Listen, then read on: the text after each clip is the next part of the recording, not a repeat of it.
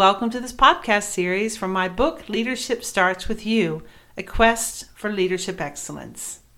My name is Whitney Brayer, and I'm the author of this business novel. It's a story, yeah, it's a journey. It's a personal and professional journey of Kathleen Battlefield.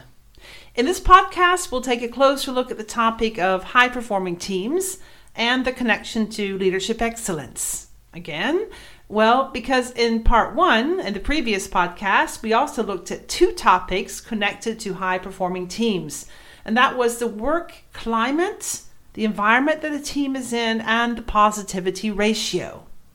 So, what happens when a working environment or the climate is poisoned?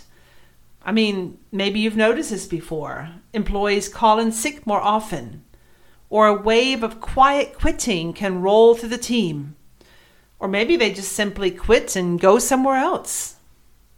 Other consequences of a toxic working environment? Well, employees no longer make contributions at meetings. They sit passively and don't say a word as if a, a wave of apathy has rolled over them. They've stopped trying to speak up, perhaps afraid of or tired of negative comments or backlash. And as you might know, innovation goes downhill because no one comes up with new ideas anymore. And when that happens, productivity and quality decline because everyone's just busy fighting with each other or finger pointing when mistakes happen. And when you're working in one of these environments, team members often run to the team lead expecting their manager to solve their problems for them. And then uh, what happens then? The manager or leader winds up resolving interpersonal conflicts all day instead of doing what they should be doing. And now, my question for you is well, what should the manager or the leader be doing instead? My answer is developing people. No, developing people is not their only job, but I do believe it's one of the main jobs of leaders. Developing people means empowering them, providing them with growth opportunities that they get out of their comfort zone but not in over their heads, and give them a chance to use their strengths. A positive work climate and successful teams don't come out of the blue.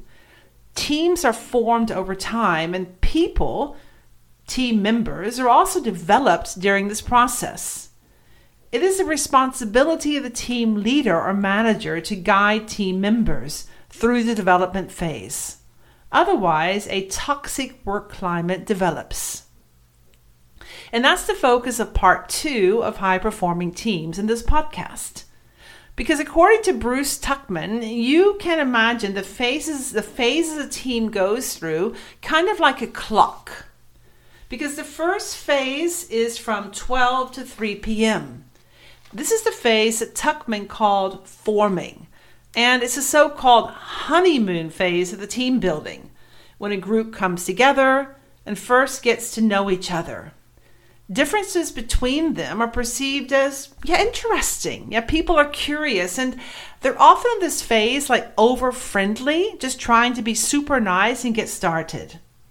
Now, the role of the team lead is to provide guidance. Individual team members must know their roles and responsibilities and what's expected of them. They also need to know exactly what the roles and responsibilities of their coworkers are. In this phase, a team leader has to prioritize getting to know each other and strengthen the sense of belonging. This is even more important when there are large differences in age or work experience. For example, employees have just started a job working next to colleagues with 30 years of experience. And I have to say, based on experience, this is a stage that many, many leaders take for granted. And this is where the, the danger is lurking.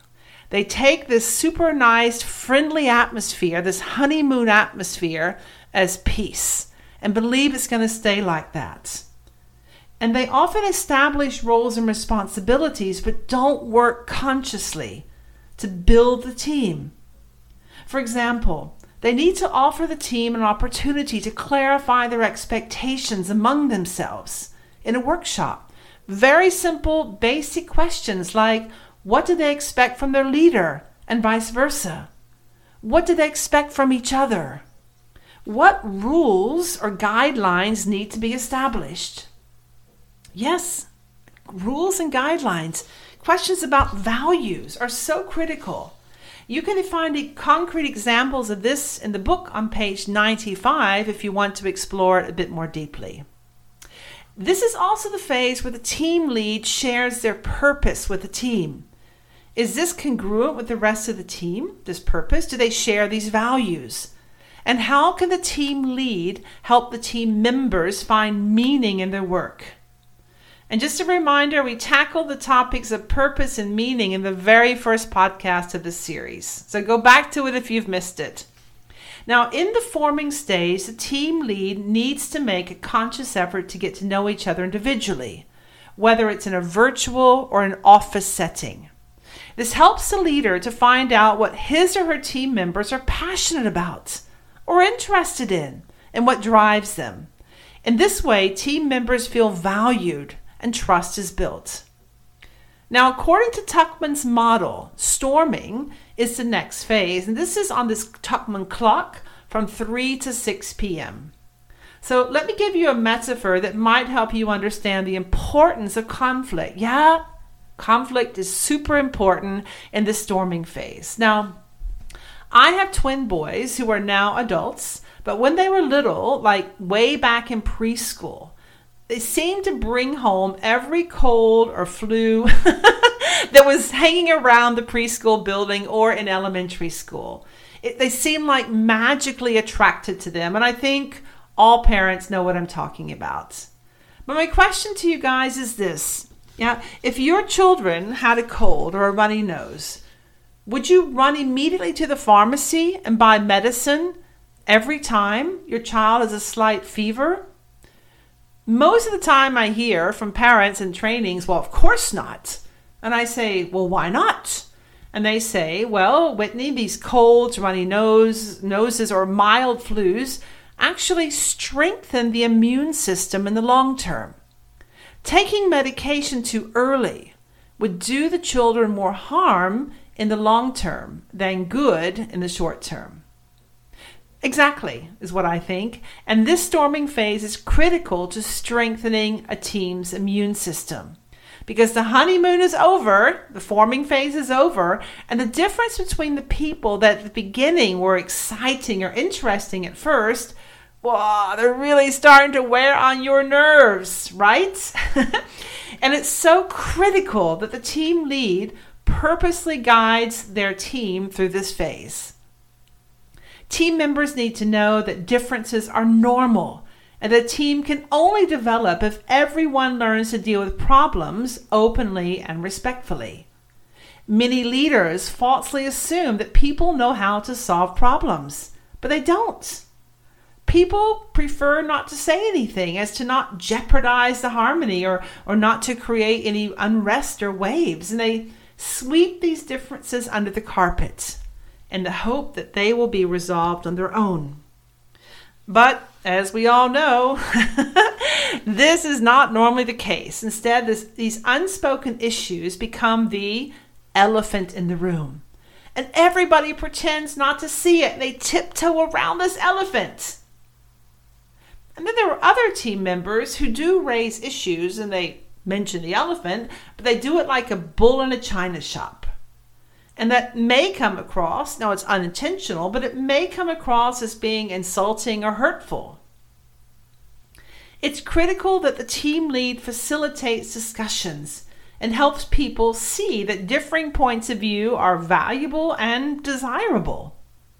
And it's almost like the leader needs eyes in the backs of their heads. They have to watch to see if cliques are forming and to make sure that the argument does not become personal it needs to remain fact based. And just like children at home, team members test the validity of the rules the team established in this honeymoon phase. Maybe the team decided that showing up on time for meetings, the timing of emails, deadlines are super important. And when a team lead spots someone not doing this, it needs to be addressed. The team lead needs to take action and hold team members accountable for their actions. And employees need to know they have the backing on top on the top of this and know exactly what's going on. But at the same time, it shouldn't shouldn't be a kind of micromanagement. The team development clock keeps ticking. Now, in the third phase, from 6 to 9 p.m., is the norming phase. And this is the first time, really, there's a sense of we that begins to emerge. But I have to tell you, many teams that I know don't make it that far.